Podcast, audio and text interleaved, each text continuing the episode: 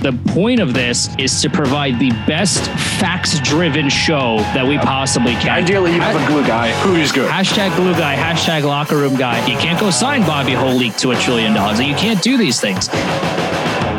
Very satisfying. The absolute best NYR show in town. This is the Liberty Blue, Liberty Blue Rangers Podcast. Rangers Podcast with Andrew Chelney, Andrew Chelney, and Nick Zararis. Nick Zararis.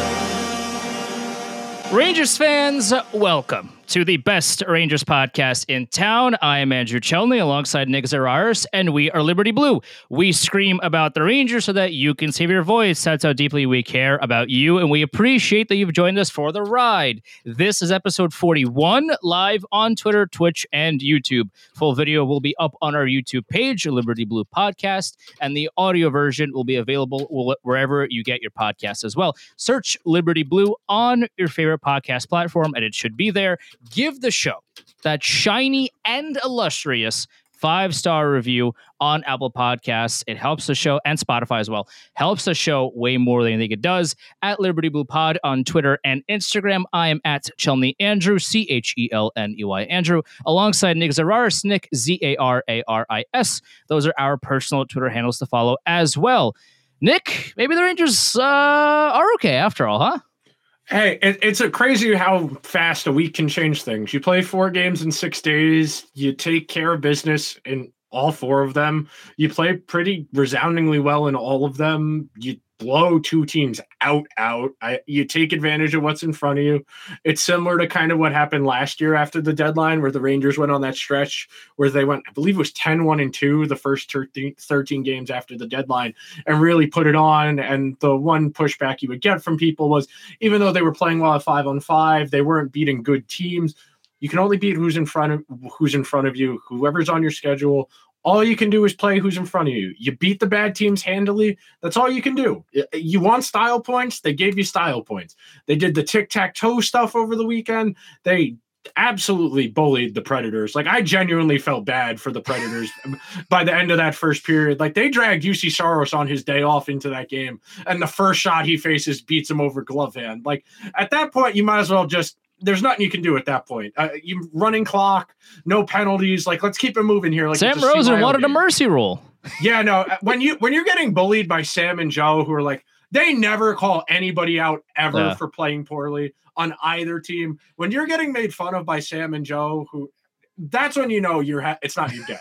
Sam and Joe are the most mellow, kind-hearted. Like no matter how bad the game is going for one team, they've always got something nice to say about somebody. They made sure to give David Poile his, you know, David Poile, great hockey man. They gave him that midway through right, the second right, right. Period. Even though like you know one Stanley Cup appearance in 30 years and a whole lot of whole lot of mid in Nashville and a whole lot of uh, you know we're we're we're we're good enough to make the playoffs, but not good enough for anything else. Andrew, whole lot of mid in Nashville. We, we ride with mid now. The weed today yeah. is too strong. That'll That's... have you asleep. We ride with mid, Andrew. I guess Come so. I guess we do. I guess we do. Well, the thing about this past week is that like they didn't just win. Well, in, in Washington, they kind of almost blew it, but they won. So I guess it's you know it's nah because the, the, goals they conceded were at the point where the game was kind of out of hand, and you could tell they weren't being aggressive offensively. Right, but so they're just the way the Ranger style is set up. It's not going to lend itself to just turtling because the Rangers are not a, a, sound, fundamentally defensive no, team. No, they're not. Their entire well, style of defense is predicated upon letting the other team shoot, getting the puck, and going the other way quickly, which is something I want to talk about because I went and did a lot of digging and found some interesting data to support that. But yeah, I, I, I completely well, agree with you. They let Washington back into the game, yeah, but I wasn't worried about it. I wasn't worried about it. Uh, well, it got it got a little closer than I would have liked. Of, of course, the the the Rangers dominated the game for a whole chunk of it, and then they kind of were just like, "Ah, this game is over." And then Washington was like, "Hold on, there, we're still here, and we're still trying to at least compete." I know that I know we were sellers at the deadline, but hey, you know, don't count us out just yet. So then they scored the, those two goals, and all of a sudden, oh boy, oh boy, here they go again but the Rangers held on. They won all good, and then you get to you get to Thursday, which was that Pittsburgh ma- uh, rematch, and they played well. Like genuinely, they they for the for they nearly played a, a, really solid 60 minutes. There were a couple of bits and pieces here and there that you know they they they didn't look great, but overall, props to them on Thursday. They played uh, they played a really solid game. And then this past weekend, I mean, if you say anything there's not a whole lot you could say negatively negatively about this past weekend. You beat the Pittsburgh Penguins six nothing. Yes, they were down defensemen, they were down players, they were injured. You still have to beat whoever's in front of you, as we were talking about before the show started. Like the Rangers can't just magically put three good players on the Penguins and say, "Hey, this is a fair fight. We're, you know, this is how we're going to play now." Like you can't just trade Adam Fox of the Penguins for a game and say, oh, you know, come back here and then we'll play. Uh, you can't do that, right? So you can only beat who's in front of you. They destroyed the Penguins, and then the very next night they come out against Nashville and score six. They scored what six goals in one period. Like there's, it's it's they look like a team that is going to to the playoffs because a couple of weeks ago they looked like a team that just like kind of didn't they care like or were skating or were to go to the playoffs, not that was going to the playoffs. right exactly. And and now they look like a team that is going to the playoffs and is expecting a whole lot from themselves as a result. They are not just making it there, you know, but on the last day, on the last game of the season, this is a team that is comfortably going to make the playoffs. And over these past few games, they have showed who they can really be. So, one of the interesting things that's part of this was we talked about it specifically last week, the week before, where the attention to details. Did you have puck support? Were you breaking through the neutral zone with speed? Were you creating secondary scoring chances? You saw all of that kind of get put together at various points over those four games. You mentioned the Thursday game in particular. I know the score was the closest of all of the games over the last week. I think Thursday is arguably the best game they played all season in terms of the environment that game was in. They made Pittsburgh play the game the way the Rangers wanted to play where it was up and down transition. They caught the Penguins on pinches, they caught the Penguins in transition. The Rangers were able to dictate that game in a way that they haven't been able to against a team that was playing well up until that third Ranger goal. When the Penguins got it closer, I was starting to see, okay, let's see what happens. And the reason I was encouraged way they played that game the only two Penguin goals happened in that game because of Ranger mistakes. It's not that they got outplayed. It's not that the Penguins did something effective. It's that K'Andre Miller forces a bad backhand across, trying to. It's the only play he has. I understand it because he can't reverse behind the net. He can't go forward because of the forecheck. I understand that. So he only has that one pass.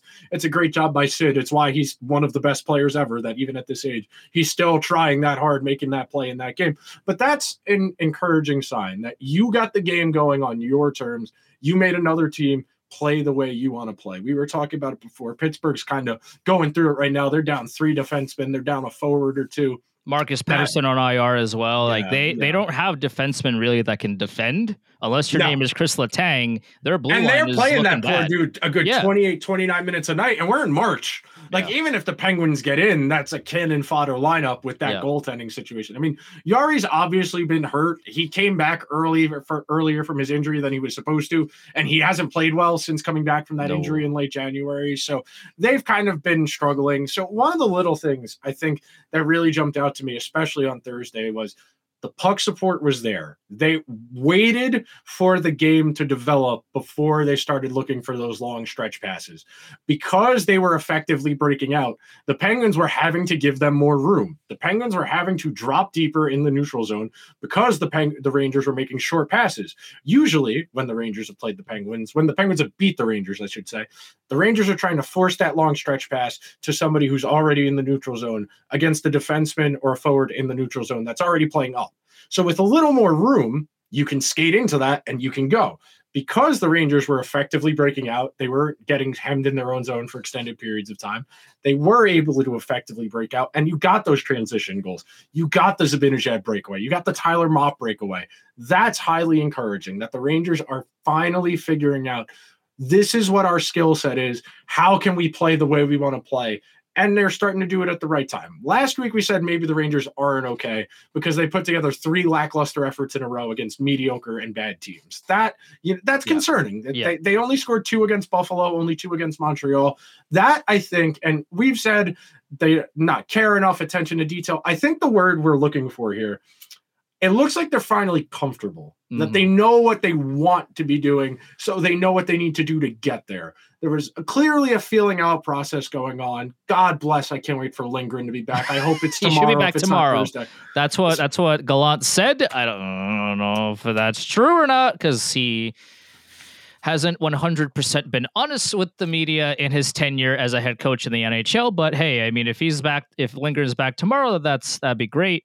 Uh, it was very nonchalant, I will say. In the in the games leading up to this past week, the Rangers were. I think we did say careless at, at on the last week's episode, but they, They, were were forcing it. they were it. nonchalant. They were they were trying to force things, as you said. They were trying to force things. They were very just nonchalant on plays that they needed to needed to have some kind of effort on, especially defensively.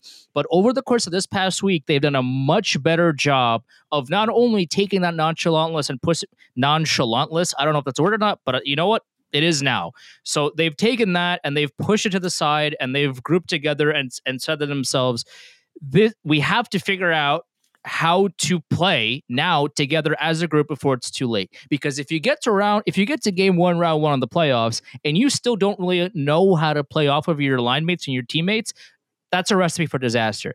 But if you go into round one, game one of the playoffs, and you've played the way that you've wanted to play for two, three, four weeks, that's a much different team. That is a team that is well oiled, that knows how to play off of each other, how to support each other defensively, offensively, in in the you know at, at center ice as well, at, at at all points of the ice, how to play off of your teammates and know when to push, when to fall back, et cetera, et cetera. These are minutia of the game, especially that is highlighted, especially at the biggest stage come playoff time. And the Rangers right now have have looked like they have figured that part out. The minutia is one of the most important aspects of professional hockey.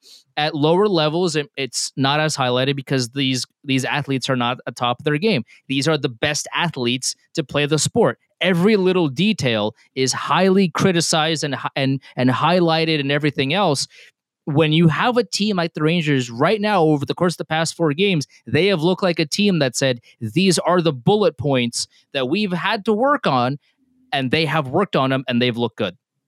So one interesting point, I think that they've they tried really hard to accommodate the guys they brought in and maybe overcompensated a little bit trying to get them up to speed as fast as they could as opposed to just letting them get settled in.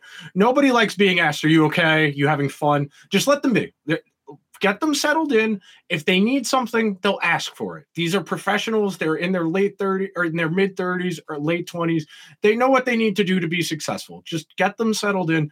And I think something that's working now, and I think it's important, is they've found a way to minimize what guys aren't good at. So the obvious thing is some of their forwards have real defensive deficiencies. They have masked that by playing them with other players who have defensive upside. The obvious one, and they are still conceding a lot when Patrick Kane is on the ice. But because they are playing him with Kane and Trocheck, two guys who have historically been good at suppressing scoring chances against, they are still conceding a lot of chances and they do give up a fair share of goals, but they aren't conceding as many as I kind of feared they would. And they are generating enough offensively that if it's a 50 50 proposition with them on the ice where the goals for just splits right down the middle, you take that from your second line. If your second line is 50% of the goal share when they're on the ice, you take that because not a lot of teams are going to have a third line or, frankly, a fourth line, which I want to talk about too, because the Rangers' fourth line has been really good in these last couple games here. And hell, even in the last 15 games, because mm-hmm. that's kind of that's typically the cutoff point I like to use is a 15 game sample for evaluating blips. But in the last month, Vesey and Motte, since they've gotten that fourth line assembled, have been the Rangers' most dangerous lines. Like if you go and look at the high danger chances for Vesey and Motte are three, two of the top four guys in high danger chances for per 60 minutes, and they're getting the puck to the net that's the beautiful thing about that fourth line is they play the game straight up and down. They make Gallant happy. He's got his fixation about we got to play up and down. We got to play up and down. Well, Gerard, you've got your fourth line that does that. Let Zibanejad, let Kreider, let Panarin, let Kane, let the high end guys make the high end plays, and let your guys who whose bread and butter is the high percentage play, the dump it in, go get it. Let your bread and butter guys go and do their thing and don't ask guys to do what they're not good at. That I think is something that we've really seen kind of come through here. And we're going to talk about it a little more defensively because there was an interesting thing I noticed too when I was going through and look at the numbers here. And one of the things also that we have to highlight is Barclay Goodrow. When he was playing in the top six, he was out of his element. He didn't contribute a whole lot offensively and defensively for that matter. But now that he's on the fourth line with with Vesey and Motte, as you said, he's looked a lot better. Like, and we have to give him credit for that as well. I mean, there's because he's playing less minutes. That's the well, difference. yes, like, and he's also playing against worse opponents. But like, that's that's where he's that's where he thrives. Being on the fourth line, just because like contract aside, Barclay Goodrow, the player, thrives in the bottom six. He's he on at in the fourth line with those two guys. That has been a solid line.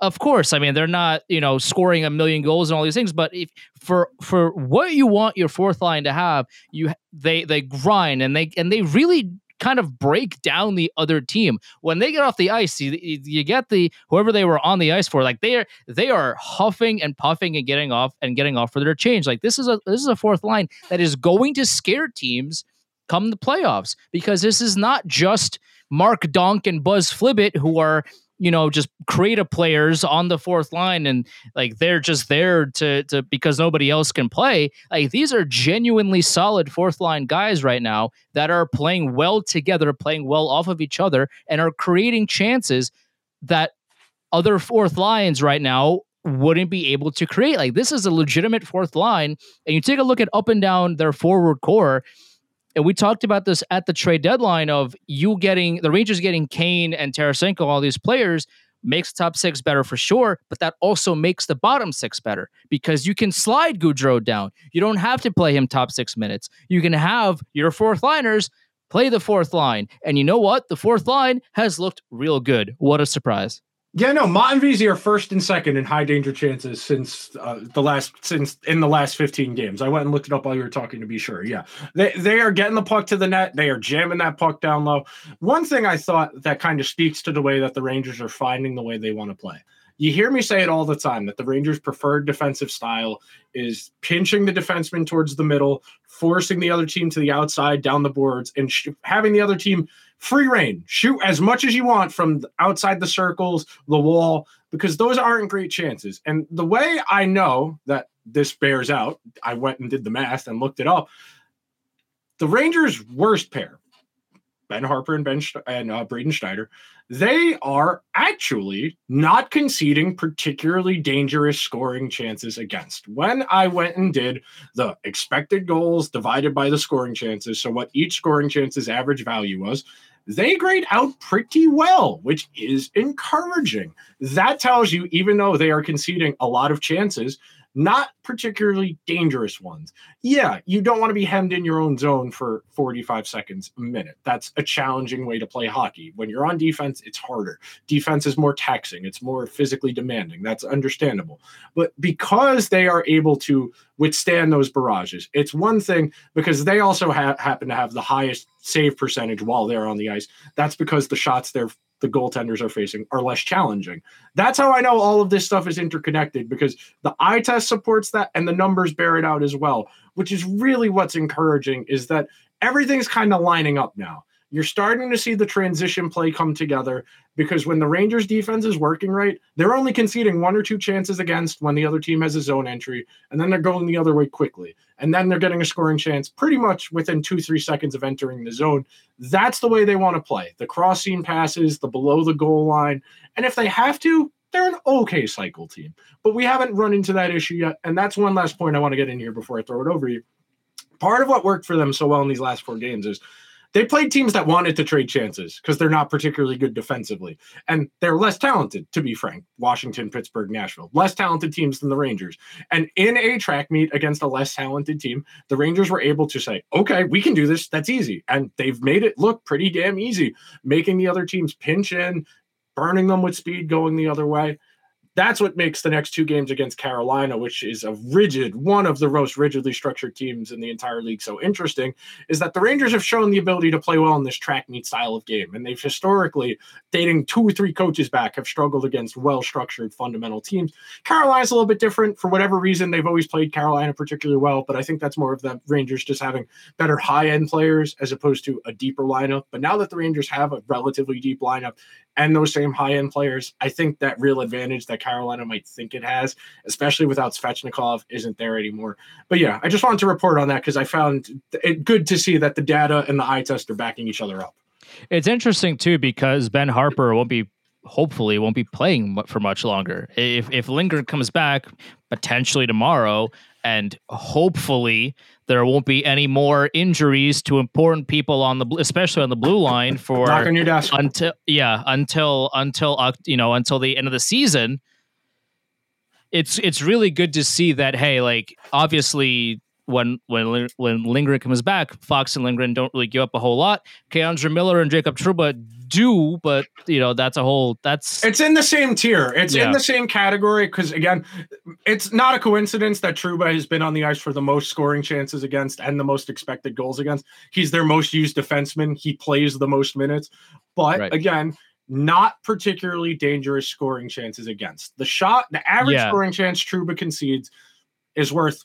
4.04 expected goals, which means that shot has a 4% chance of resulting in a goal. If that is what you are conceding, you can live with that. They got to Right. clean up the high danger stuff. That's the concern with the Trouba Miller pairing. It always is. They don't pass guys off to each other well in front of their own net, which speaks to it being a pair issue, not a one guy issue. But again, signs of improvement. right and the one thing that we have to highlight is that Niko Mikkola has played really well like th- They is a lot of that, dude.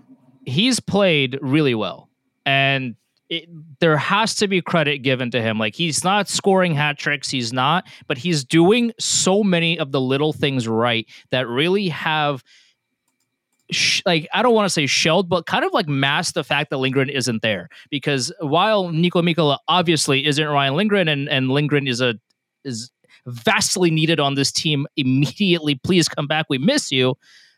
Niko Mikkola has been solid in, in in all of the minutes that Gerard Gallant has thrown him out there with all different kinds of defensive pairings. He's been he's he's is he's done more than I feel like a lot of Rangers fans have expected him to to be. Because if you if you remember back when the Rangers initially made that trade, Tarasenko was the biggest piece, and Niko Mikkola was I don't want to say the throw in, but a lot of Rangers fans like didn't know what to expect or thought like, hey, this was you know a depth defenseman, a sixth defenseman, somebody who is better than Ben Harpur, but that's about his ceiling. He's come in and he's been playing heavy minutes.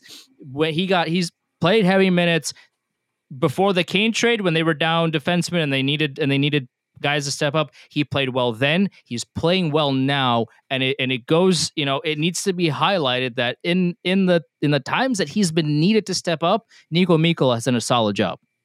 So while you were doing that, I was curious because I went and looked. Would you be surprised if I told you he's got the worst goals against of any of the six defensemen? Like worse than Fox, worse than Trouba, worse than Miller over the last 15 games? Because that's what the numbers say. The reason, yeah, well- hang on, hang on. I got a point. I got a point. The reason it doesn't feel like that is because the Rangers are scoring a ton of goals when he is on the ice because he is playing with Fox. And something else, and I want to talk about this in the next segment, is that the one line that's still kind of struggling is the kid line. And that's more so they've been porous defensively and they're not scoring, which some of that is just bad luck. The shooting percentage is really low. But to the point about Mikkola, a lot can be masked by the offense playing well. And that's the way this team is built. Uh, they're going to be oriented on offense. The defense is not as good as it looks on paper. It just isn't. Uh, everybody thinks the defense is a strong point of this team. I know the It's national not. media in particular loves to highlight the fact that they play. They've got a really good five, six defensemen, but on paper, yes. In practice, not No. their game. The thing for the Rangers is going to be what happens when they play a team that is willing to make that extra pass, that is going to grind them out and maintain that long zone time. Because the quick straight offense only works if you've been defending for 10, 15 seconds. If you've been in your own zone for 45 seconds, you get a clear and a change, they're going right back in and you're right back where you started from. So That'll be a real good way to see if they're making the progress we think they are. Is how they play against more fundamentally structured teams like Carolina, who we're going to see really shortly. Well, the thing about Mikkola, and I'm not necessarily surprised by by your finding. The thing about that is he's not supposed to be a top two defenseman. So while No. he's he's on the ice with Fox and he's you know he's been tried with a bunch of different people, he's played better than expected. While while the save percentage, as you mentioned, is is lower and and they're scoring, but they are scoring a ton with him on the ice, so it's okay. Like it kind of masks that he's meant to be the third pair defenseman. So the fact that he's been moved up, playing with Adam Fox, sure, but playing against other teams' top lines, top pairing, the top stars that each team has, and he's been more than serviceable because if if you if you do that with Ben Harpur, the Rangers are going to lose 9-4 every game. Like you just you can't do that. But but Niko Mikkola was put in a tough spot and despite the low save percentage as you as you mentioned, he's for the most part looked okay. Like he's been fine. Sure, he's better on the bottom pairing, but Lindgren has been out and they've needed Mikkola to play top 2 minutes. And despite you know some there being some issues for the most part he's more than held his own and that needs to be highlighted and praised Okay, we're 25 minutes into the episode and we haven't talked about the goaltending yet. You got two of the best goaltending performances of the season in the Yep. last couple games. Saturday was Shesterkin's single best goal saved above expected game. 3.3 pitched a shutout. Halak, second best start of the year. He had a better start back in like October against the Flyers, but that was his second best start of the season. The goaltending has been kind of meh most of the season. So eh, it's not a coincidence that the Rangers are on this kind of nice little heater and they're simultaneously getting the best shooting and goaltending results they've gotten all season. And again, that speaks to the underlying philosophy of the team working that because the other team isn't shooting dangerous chances, the goaltenders are more likely to save them. Even if it's a lot of volume, it's not a ton of quality. That means the defensemen can get the puck out faster, they can go to offense faster, they can score more goals because they're getting more chances on net. That it's all interconnected. Like you said in the first segment, the minutia and the details those are all how everything works. You got to think about a hockey team like the human body, the bones, the muscles, the ligaments, the tendons, the nervous system, all these things, they all play off of each other. It's hard to be a good team if one of the pieces isn't working, if you don't have the talent, if you don't have the system, if you can't find the style to play within that system. So the fact that everything's kind of lining up it tells you that the possibility for something really special is there. It's just a matter of capturing it now and making it replicable. It's great they've done it for four games. Now you got to start rattling it off where even if you lose a game here Yeah. or there, which they're going to, they're not going to win the next 12 in a row. They're just it's not that's not the way hockey works. sure You got to be able to oh, we took a loss, okay. You Yeah. got to be able to get up from it. You can't let it snowball. That's what I'm curious to see now is how the first real game with adversity goes after this nice little stretch where everybody's feeling good about themselves. Because historically, the Rangers have not played well after going on nice little heaters. They will come out and lay a stinker, bad first period, have to play from behind. So there's a lot of little trends that all lead up to good results like this. But now that you've seen what's possible, how can you make it possible consistently? the biggest test right now for the Rangers, if you look at the schedule, is not the next three games, but the next four. And you got New Jersey and Buffalo at the end of the month, sure. The next four games are home against Carolina, then Thursday away at Carolina, then Saturday at Florida, and the next Tuesday is home against Columbus. The reason why I highlight Columbus is because they're a, they're the worst team in the NHL, and the Rangers for a good chunk of this whole season The Rangers have- lost to Columbus back in the have fall. have played poorly against bad teams. They show up thinking it this game doesn't matter, who cares? It and they just lay an egg. That game is important because the Rangers have shown a tendency to kind of wing these kinds of games. These next 3 games uh, it, it- with with Columbus as an aside, it really is going to show Don't sleep me on Florida. Do not sleep on Florida, Florida. has been red hot. They've won seven of their past 10. They are desperate to make the playoffs. They are one point behind Pittsburgh. Same amount of games played. Pittsburgh, ha- uh, uh, Florida has been on a heater. They are they are trying. They're clawing their way to a I mean I get they're Panthers right? So they have to claw. They are clawing their way haha, I'll be here all week to a to a playoff spot. They're trying their best here. And Saturday's game Florida is going to throw the kitchen sink at the Rangers trying to win this game. They are doing everything they possibly they will do everything they possibly can to win that game. And against Carolina you know you beat teams that are injured in Pittsburgh and teams that are out of it, like I guess at this point, you know, the Capitals and Nashville. Okay, you've you've beaten those teams. Carolina right now is one of the best teams in the entire league. You play these next two games well, and that that's going to be a huge statement. You go you and then on Saturday you play against Florida, a team that will do everything in its power to get 2 points out of the game. How do you play that kind of of of desperate offense? How are you going to respond? This is a Florida Panthers team that is hungry, desperate. They are they are going to you know, throw hits and they, they will essentially, I don't know what kind of defense they're going to play, but they will essentially try to score 11, 12, 15 goals just to hopefully win the game. So, how do you respond with a home and home against one of the best teams in the league, followed by a team that is absolutely desperate for two points, and then, you know, you come back home against a team that is awful?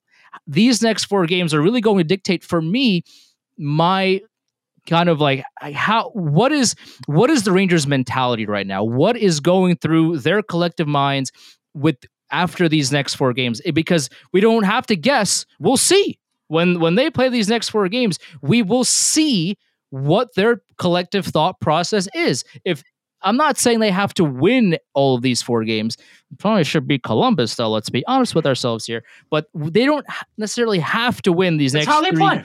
Next three games. But if they play well, then it's fine. Yeah. They have to play well. And that's not just, you know, scoring a bunch of goals. It's how do they support each other? Like we talked about before, the minutia of the game. If they if their minutia is on point and they lose three to two off of a shot that hits eight people in front of the net and they goes in, whatever. But if they lay an egg like they like they were a couple of weeks ago, that's a problem. But if they play well together, then I have high hopes. So one last thing I want to get in here before we start wrapping up. Kidline's kind of been in a struggle the last few weeks. It, it's fair to say they they've been Sure. really poor defensively, and because they're not scoring, it's really getting highlighted that they're not scoring enough, and the defense has been an issue. It seems like this is going to be the top nine. Uh, there's probably a line juggle at some point over the next 12 games, just because that's the way Gallant is. I would like, if there is one, to see a way if they can get the offense out of them again because they rode the nice a nice little shooting binge during early February when they were the only line that was going at five on five. But right now the shooting percentage it's pretty low. It's four, it's six, it's five percent for Chytil Kakko Lafreniere. So that tells you they're getting a little bit unlucky. They're probably not generating as good of scoring chances against, and they got to tighten up defensively. They Yeah. and they've had the luxury of playing with Fox the most of any of the four line combinations. And because I went and looked, they've got t- pretty twice as much. Fo- They the uh, the kid lines played 43 minutes with Fox. Every other line is 22 minutes, 21 minutes, 20 minutes. So that goes to show you that they're trying to protect them defensively, and they're still not getting enough defensively. And they have the luxury of Fox with them in the offensive zone, and they're not getting uh, goals. Yeah, they're generating some decent looks, but without Fox, they get killed at both ends. With Fox, they can at least generate a little bit of offense, and they still aren't great defensively. So I'm really curious to see if they can get that line going again. Yeah, that's you know, it's one of these things where we we praise the kids when they do well, but that we have to also highlight the fact that like, hey, Chytil had a really he had a gorgeous goal against Nashville. Sure, like that was a, that was an awesome goal, but over the past few weeks or so, like the kid line hasn't really done a whole lot. Like they they have been giving up a lot a lot defensively, as you've mentioned, and offensively, like yeah, there's been a couple of you know posts and just great saves and just on like the luck hasn't been there. But if you play your your top defenseman kind of glued to this one line, that should tell you like, hey, you ain't doing mu- you ain't doing so well defensively. Like the, the you, Gerard Gallant isn't throwing Ben Harpur out with them and and and says, "Hey, good luck, kids, have fun." Like the, he's he's actively throwing the best defenseman they have out there on the ice with that line, and they're still not great defensively. So. It, it, it's kind of scary to think about what they would look like with Ben Harpur, but that's not the point. Like they, they really need to to figure some things out defensively. Now they they still have you know a, a handful of games before the playoffs. I would imagine for at least a few of them at the kid line will stay together because like it's it's tough to to do line juggling and J- Gal- Gallant will do the, do it anyway because that's Jar Gallant. But it's tough to do line juggling when three out of three out of your four lines are Or clicking working, yeah. and they're working. So how do you juggle one line with themselves? It's tough to do that. I'm sure Gallant will just kind of, especially maybe at game 80, 81, 82, he will try to do some of that juggling just to see maybe there's a hidden spark with Kane and Lafreniere, or I don't know, or you know, just just some kind of mix, mix, mix and matching that just works. And then you get to the playoffs and everything just works. Maybe that happens, but I would imagine that in the last few games when the standings are the standings and the Rangers are have an X next to their name and all they got to do is make it to the playoffs unharmed. I'm sure Gallant will maybe sit some guys and play Brodzinski half an hour and Ben Harpur gets 45 minutes a game and all these things like I'm sure Gallant will try try some things then, but as of right now, I mean, we we praise them when they do well, but right now we kind of also have to bring up like, hey, you, you got to step up, especially defensively. The interesting thing here over the next couple days, we- we'll wrap up on this because got other things to attend to. Got to get this up so people can see it later. The Rangers have Carolina, Carolina, Florida, Columbus, as you mentioned. Carolina has the Rangers, the Rangers, Toronto, Boston. The Devils have Minnesota, Buffalo, Ottawa, the Islanders.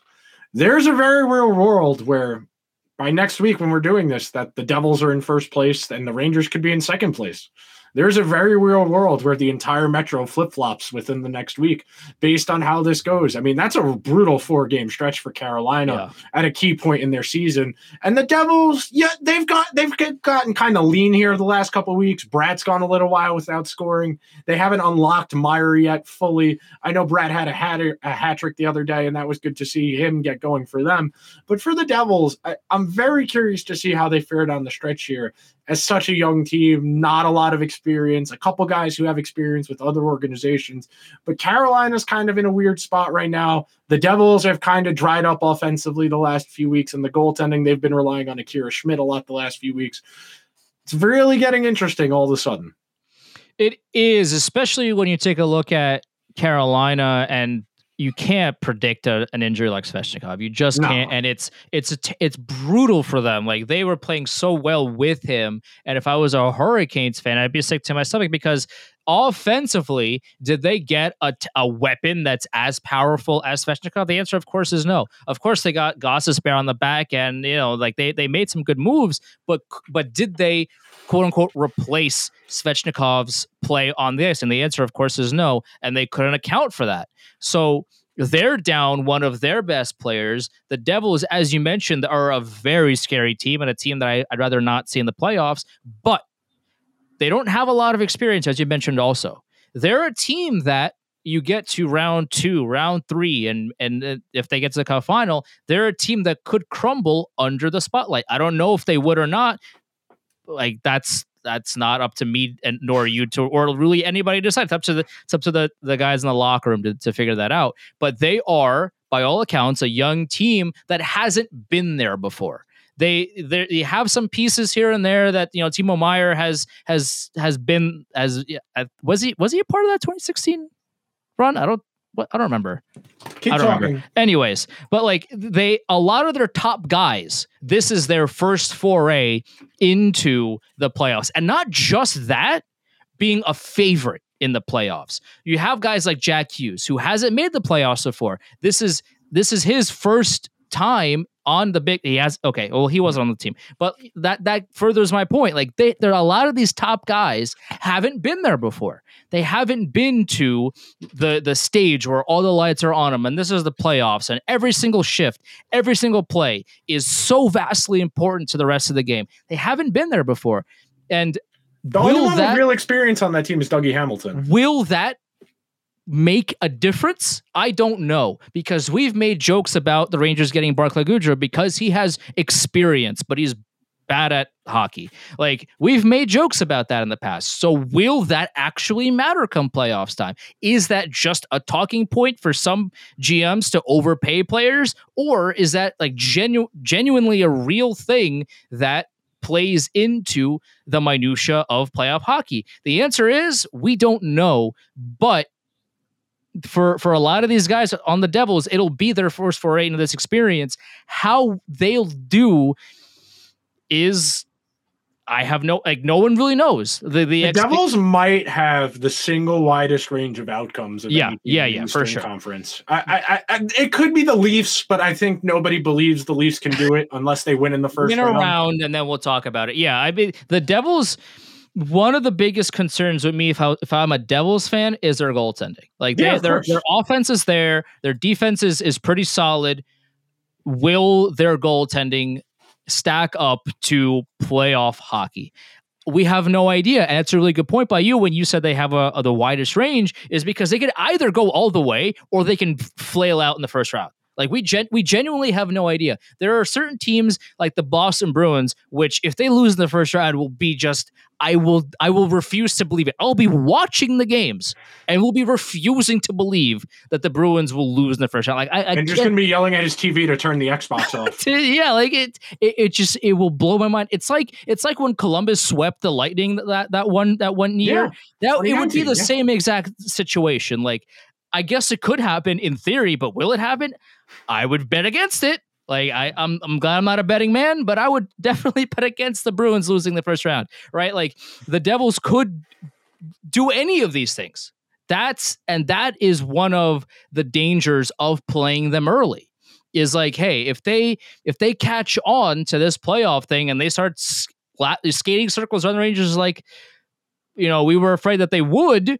That's a problem. But if they, you know, if they play somebody else and they either barely make it to the second round or they lose, then the East is besides Boston wide open. Oh, I'm looking forward to it. That is the last Ranger game I have tickets to this season. Is Rangers Devils on the 28th. I'm very much looking forward to that. It's going to be a terrifying experience, but it will be fun.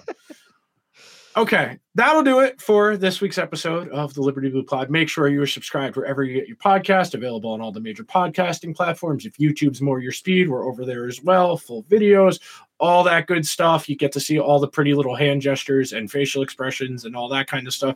Me looking over at my other monitor as I'm fact checking things Andrew says in real time. Got to be accurate, you know. Got to do, got to be doing your journalism, even if we're doing a podcast. That's right. Yeah. For hey, Boeheim's out. We made it. Boeheim's out. As a as a Syracuse grad that has asked Bayheim questions and has gotten uh not great response out of out of him.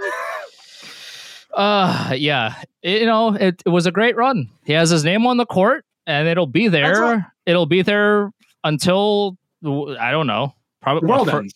uh, yeah, until the world ends, which could be soon. Well, you know, not The get Rangers are playing good yeah, at five not to get yeah, right. The world could listen, listen, listen. The Knicks and the Rangers are both playing really well. Something's up.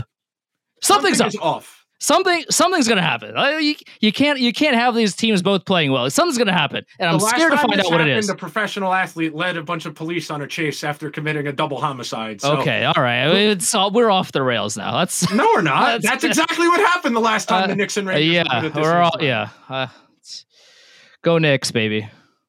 Go New York. Go New York. Go. That's right.